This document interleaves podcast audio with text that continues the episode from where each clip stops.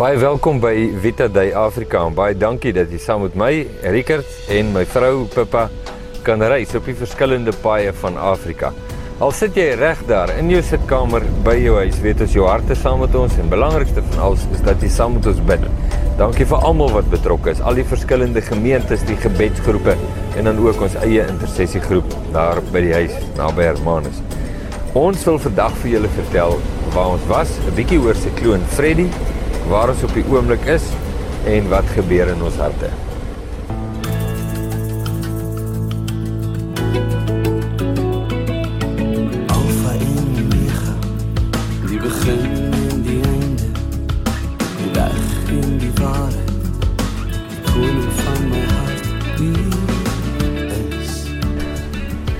Sikloon Freddy is op almal se lippe. Ons kry ook baie boodskapies van mense wat sê pas op vir Sikloon Freddy of is jy veilig of wees asseblief veilig. Ons bid vir julle. Want ek en Pippa in daardie gebiede was waar Sikloon Freddy soveel skade aangerig het net 'n paar dae voor dit gebeur het. Niks vermoedend, nie besef wat is die gevaar wat aan die kom is nie. En uh, ons wil gou vir julle wys, mense het vir ons aangestuur die pad wat ons gery het net rukkie daarna, ek dink 4 of 5 dae daarna, toe lyk die pad so.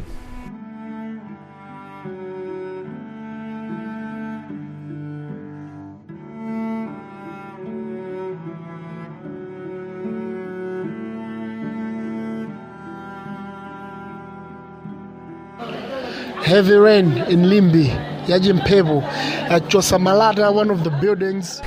Prys die Here vir sy hand van beskerming oor ons en dankie vir almal wat um, saam met ons bid. Ons eerste kontak in Malawi nadat ons oor die grens gekom het van Mosambiek. Ons het die grens oorgesteek by Chiponde. Toe is ons na Mangochi toe. En ons eerste kontak wat werk onder die jou mense van Malawi is Pieter Ligakwa en sy vrou Loveness. Ja. En uh nou ja, Pieter is nie 'n vreemdeling vir Suid-Afrikaners wat daar kom kuier nie. Hy het ons uh, mooi vertel van hier in die 90s met die groot sending ontwaking in die wêreld en ook in Suid-Afrika organisasies soos World Mission Center en uh, uh OM Operation Mobilization hoe het hulle is hulle daar deur in gemeentes daar by hom aangedoen en uh, hom as 'n basis gebruik of 'n wegspringplek ook vir uitreik kort termyn uitreike in die omgewing. Baie gasvry liefdevolle mense. Ja, Nee. dit was wonderlik om hulle te ontmoet en hulle het nou onlangs begin met Farming God's Way. Dit is nie iets wat vir hulle onbekend was nie, maar hulle het nog nooit dit uh prakties probeer nie. So hierdie is nou hulle eerste probeerslag en dit was wonderlik om dit te sien. En hulle was baie gasvry en dit was 'n wonderlike bediening. Van Pieter Legakwa of Legakwa is ons toe na Blantyre en Cholo, die gebiede wat so erg geraak is deur die sikloon. En daar het ons 'n jong man ontmoet en sy vrou.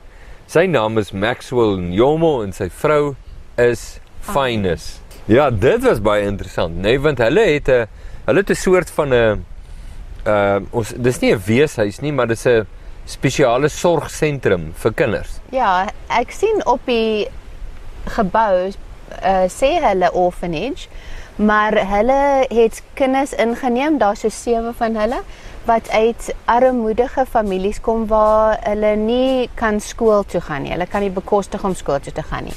En Finus is 'n onderwyseres, so hulle het 'n hart dat kinders skool gaan en 'n opleiding en um en skoling ontvang. So hulle het hierdie kinders ingeneem en ek hulle nou baie trots die een meisietjie vir ons um gewys en aan ons voorgestel wat 'n uh, blykbaar 'n begaafde kind is. En as hulle nie haar ingeneem het by hulle nie, dan uh, het sy net nie hierdie geleenthede gehad nie. So dit is kosbaar en hulle het vier ander seuns wat hulle eie is. En die jongste enetjie is uh, 1 maand oud en dit was nou vir my so spesiaal om die ou lyfie vas te hou en te dink ek kan nie glo ons kinders was Net so gister se kant was ons kinders daai klein, ek kan amper nie dink nie. Maar dit was wonderlik en hulle bly in 'n 'n kompleks omring met teeplantasies Baie hulle mooi, nee. vir ons gaan Ja. ja. wys hoe lyk teeplantasies want ons ken nie teeplantasies. Dit was ons eerste keer wat ons dit sien en uh, die blaar in ons hand vat en en sien hoe hulle dit pluk. Dit was wonderlik vir ons. Ja. En 'n uh, interessante storieetjie van Maxwell en Jomo. Daar's twee toe ons daar aankom. Uh voordat ons nou by sy hek kon indraai, toe is daar 'n smal bruggie, net so smal soos die Land Rover, maar seker 3 verdiepings hoog. Ja. Geen kantreëlings nie.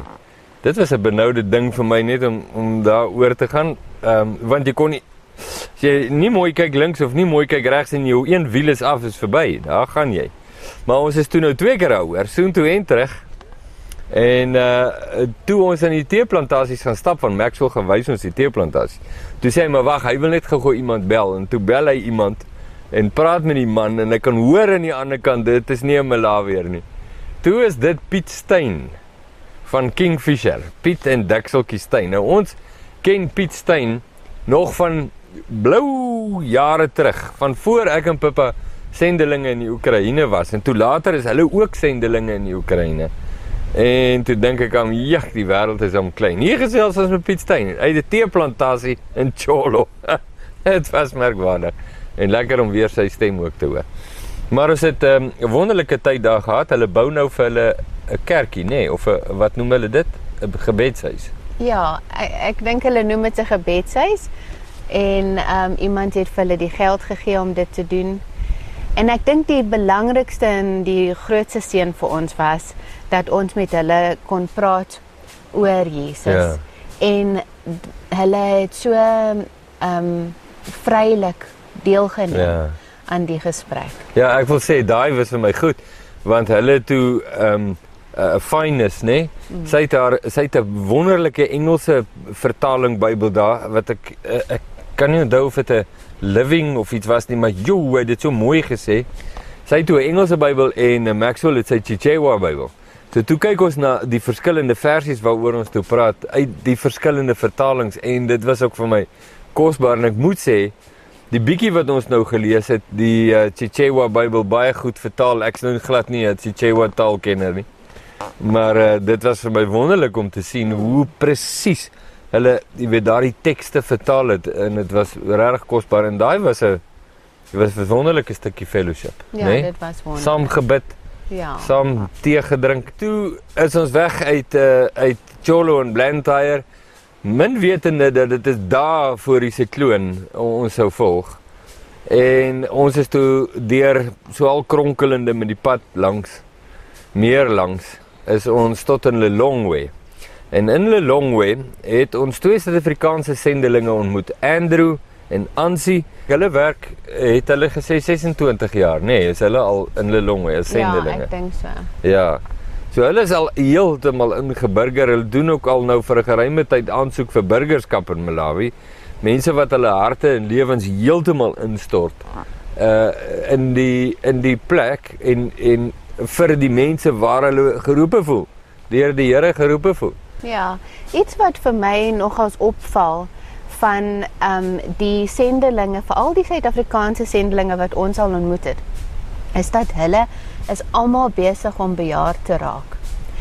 Hulle nade die einde van hulle beroepsouderdom en die konflik wat daar kom in wat nou? Ons besef ons word ouer, ons besef gesondheid raak 'n issue. Um en nou moet ons die laaste hoofstuk van ons lewens in die oë kyk en besluit wat nou en iemand het in hierdie tyd vir my geskryf en gesê dis vir haar ook 'n uh, Hmm. issue wat opkom wat van sendelinge se aftreetydperk en die die kwessies en die vrae wat daar omgaan. En um, ons praat nie baie daaroor wanneer ons met hierdie mense gesels, maar dit bly opkom want hulle is ouer. En dan wonder ek of Jesus jong mense gaan oprig mm. om aan te gaan of is Jesus se plan om die ehm um, mense van van die land op te rig om om sendelinge in hulle Ja. eie land te wees. So dis die twee goed en dis lekker om te kyk waar Jesus gaan met dit. En dit was die interessante uh observasie van die volgende kontak. Ja. Na Andrew en Ansie het ons ook nog in Lilongwe vir Christian Chete uh, wat 'n onderwy opgeleide onderwyser is. Ja, Christine wat min of meer ons ouderdom is Ja. en 'n verpleegster bietjie jonger, maar Bietjie jonger. mense. En Spencer, Ja. ook 'n opgeleide onderwyser. Ja. Hulle organisasie se naam is The Way Network. Die woord wat die Christene in Handelinge genoem is amper as 'n skeldnaam. Die mense van die weg, sommer so 'n verwysing, is toe nou 'n hulle naam, die The Way Network. En hulle noem hulle self ook 'n netwerk want hulle hulle werk nie alleen en geïsoleerd nie, maar netwerk met ander organisasies en gelowiges. En dit was dit was wonderlik. Hierdie mense se ywer en liefde vir die Here Mm. en vrilleloosheid, Ja, doelgerigtheid. ja. Was so bediening. En die feit dat Jesus die Malawians oprig om hulle eie mense Ja. te bedien was vir ons Ja, so was opwindend. Maar die groot opgewondenheid oor die Ja. audiobybels. Ja, dit was kosbaar. Ja, want Ja. soms kry, ons die gevoel dat die by ehm um, buitelandse sendelinge, die Suid-Afrikaners is meer opgewonde oor die audiobybels as die ehm Plaaslike um, mense. plaaslike mense. Maar uh Christian en hulle was so opgewonde en het onmiddellik geweet daar's mense veral in jou uh nasie wat nie kan lees of skryf nie en hierdie is vir hulle Ja. wonderlike tool. Ja. Ja, daai was hom net 'n gawe uit die Here se hand daai audio Bybels. Ja, dit was wonderlik. Nou uh uh toe uh, moet ons nou sê van van Kenny en van Judith. Ja. Ons laaste kontak in is 'n uh, hy's 'n senior amptenaar in die Malawiese regering. Hy en sy vrou is uitverkoop aan die Here Jesus Christus. En hulle het ons toe kom kuier. Pappa, maak toe ons besluit nou. en dit was dis Sondag, direk na kerkdiens, gaan hulle by ons aankom waar ons kamp. En uh, en en ons het ons het ons is kampers, jy weet, ons het nou regtig niks om te beïndruk nie. Pappa bak toe 'n brood. Uh, wat ek moet sê is 'n boetie kom kyk brood. Uh, dis 'n noem gou daai brood is 'n Eng- it's an English, muffin muffin bread. English muffin bread. En uh, dis al wat ons het. Ons het brood en smeergoed, heuning en uh Peanut butter wat Johan en Enes ja, Johan en Ena gemaak Rampemba het vir ons grommetjie botter gemaak. Ons het die blikkie en toe het ons 'n bietjie ham Ja, en ons het tamatie en kaas en warm souse. Dis al 'n baie fancy Ja, ete. dit is ons uh, Sondagmiddagete, tuisgebakte brood. Dis nie te versmy nie. En ons het die awning oopgeslaan en Pippa die tafel gedek en ons het hierdie uitgeleese gaste ontvang. En uh en dit was baie kosbaar um net om te sien hoe hoe brand hulle harte vir die Here Jesus want gewoonlik in sulke ontmoetings vra ek vir die mense is julle disippels van Jesus of is julle net bloot kerkgangers? Uh ek vra dit vir twee redes. Een om die gesprek aan die gang te kry en twee omdat dit presies die rigting is waarna ons wil mik met ons gesprek. En uh en Judith en Kenny is so by die Here. Toe hulle na hulle nou by ons gekuier het en ons saam gebid het, ons vir hulle en hulle vir ons, toe stuur hulle ook vir ons 'n uh, 'n uh, uh, WhatsApp audio boodskapie. Die aand toe hulle nou, jy weet, in nabetragting die dag se gesprek nou en jy weet bietjie weer oor dink en wat het hulle geleer of wat het hulle opgeval of wat hulle dink daarvan. Toe praat Judith en Kenny met mekaar oor iets wat hulle opmerk in hulle eie land. En toe hy vir my hierdie voice note stuur, toe dink ek mense sê hy sit in Suid-Afrika. Nee, Ja. en praat oor die situasie wat ons beleef in Suid-Afrika. Ja. Maar dit was so wonderlik om te hoor hoe Kenny en Judith dit raakvat en identifiseer in die lig van die heerlikheid van Christus. Ja. Last night I had a, a a discussion uh, uh, with my wife of the churches and ministries that have sprouted across the country over the past years. Almost 90% of the churches and ministries have the founder as their main focus, as the figurehead. These founders wear such titles as apostles, bishops, prophets, pastors, seers, and many other titles. Yeah, and they also become the main focus of the church or ministry. So there is this uh, founder syndrome, which is uh, really, really becoming a big issue amongst the ministries around the, the, the country. There is very little, if any, a focus on Jesus. And when we look at Matthew 17, verse 5, which says, This is my beloved Son, in whom I am well pleased. Hear ye him. This is the law which I think is not followed to the letter. The focus is not on Jesus, but the focus is on the founder of that ministry. That's the biggest problem that we have, and uh, definitely, definitely, God should help us. Ons het nou al baie gepraat oor Pippa se blog. Sy skryf op Instagram en ook op Facebook. Die mense wat haar volg sal nou weet hoe kosbaar die stories is wat sy daar skrywe. En ek het sommer net gedink vir julle wil ek hierdie volgende foto deel waar ek Pippa betrap waar sy in ons chalet sit bo op ons Land Rover se dak besig om die volgende storie te skrywe.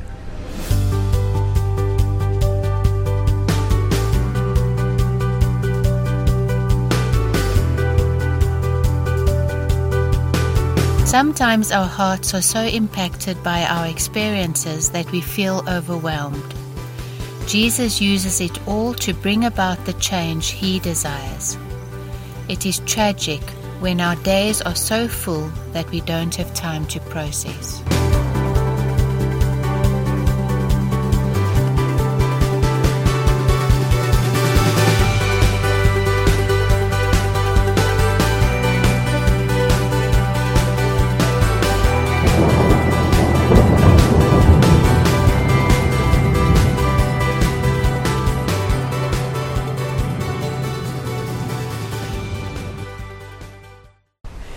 Een van die dinge wat ons mis is ons kinders, ons klein kinders.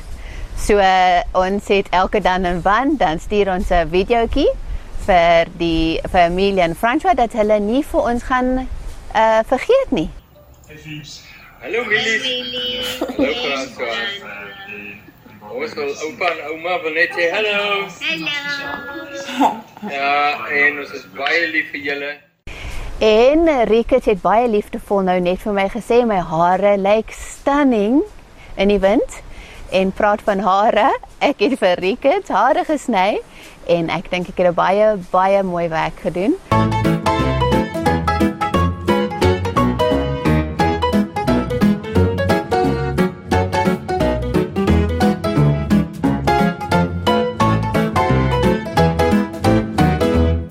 Na ons eerste 10000 km op die pad, is dit natuurlik belangrik om die kar gediens te kry, maar as 'n mens so in die vreemde ry, is dit nie altyd die maklikste ding om te weet waar om dit te laat doen nie. En by die een kampplek waar ons aangedoen het in Lelongwe, was die eienaar ook 'n Suid-Afrikaner, ook 'n Land Rover eienaar, het hy iemand geken wat vir my kon help.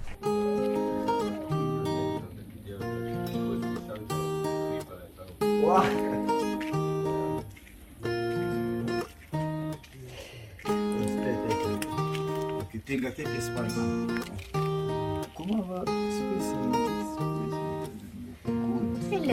Hey. Okay, okay, uh, I'm with Oswald and Mac. They are Malawian Land Rover mechanics. They're very good. Oswald is a veteran Land Rover mechanic. sure, sure, sure. Yeah.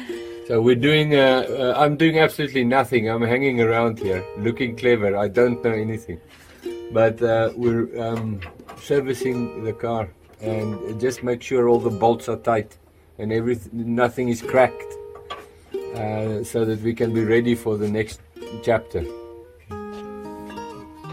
Toe ons hier aankom by Gala, toe lyk die meer soos die see met golwe.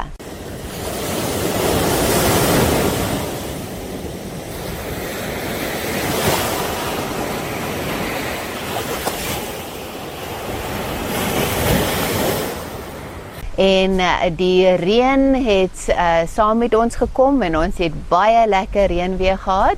Maar gelukkig smelt ons nie. Hey, Ricket. Wat gaan aan? En dit reën katte en honde. So uh, ons het nou ons uh, ons awning. Daar's 'n liter melk daar. Wat help daar die water in en daar's nog 'n liter melk as jy daai kant kyk. En daar's 'n pot se deksel. Ja, En die vuurtjie wat uitbrand? besig om vleis te braai en reën ons uit, maar Pippa het nou vir ons 'n uh, uh, lekker pompoen en kool uh thingy met 'n vleisie met 'n uh, 'n Malawiese nali curry masala. So ons is reg. Ons is reg. Ja. This is as good as it gets. Oh yes. Een van die interessante dinge van Land Rovery is dat ander Land Rover eienaars voel altyd soos familie. En daar's 'n vreeslike gegroetery as ons verby mekaar ry. Nou, daar's baie grappies daaroor die Land Rover of die Toyota manne en die Ford manne en die ander manne het altyd iets te sê oor wat beteken die Land Rover goed uh, groet tussen eienaars. Maar hier's 'n pragtige voorbeeld op pad na Ngala hier aan die uh, aan die ooste kant van Malawi. So is besig om te ry en die volgende oomblik hier kom twee Land Rovers van voor. Natuurlik was daar nou groot groetery aan die gang. That is a sight for sore eyes. How are you? I'm fine. Where are you coming from? Uh, well, we've come down from Livingstonia a couple of days ago. Okay. And we're heading south. We, we started out in Mombasa. Let's have a quick photo op. Yeah. Yeah. I'll go back.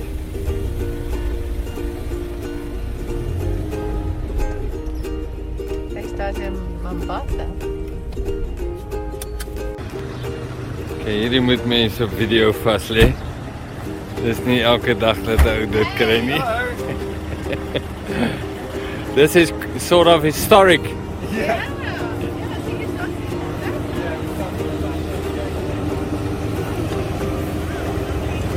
Other places you'll use Land Rovers, but Serengeti you just use the... No, you hear that. Yeah, that's not good. If you went very slowly, it would be fine, but also, as I've had it, it's so ridiculously expensive. Nou ja, so na 'n lekker stukkie gesels is ons gegroet, hoed gelig, hoed teruggeblaas en ons is weer voort. Een van die groot uitdagings vir Ricket en julle weet dit klaar is die die video editing. En as hy dit doen, dan voel ek altyd 'n bietjie skuldig want ek kan nie vreeslik veel help nie, maar hierdie keer het ek vir hom 'n koek gebak.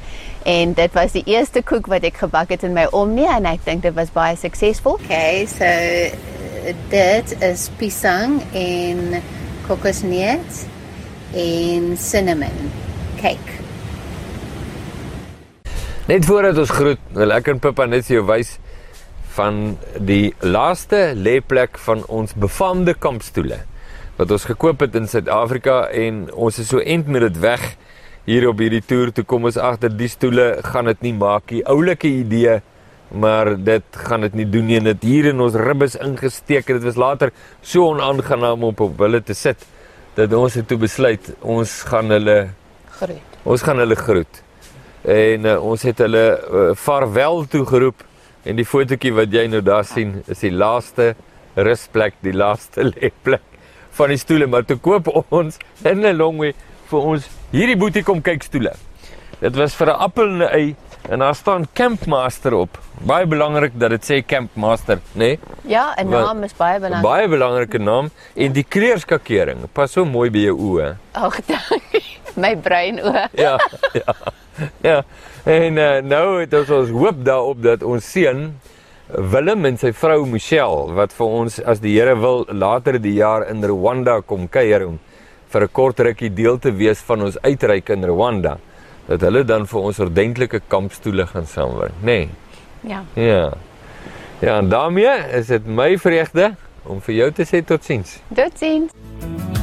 Nou kyk jy sal. Elke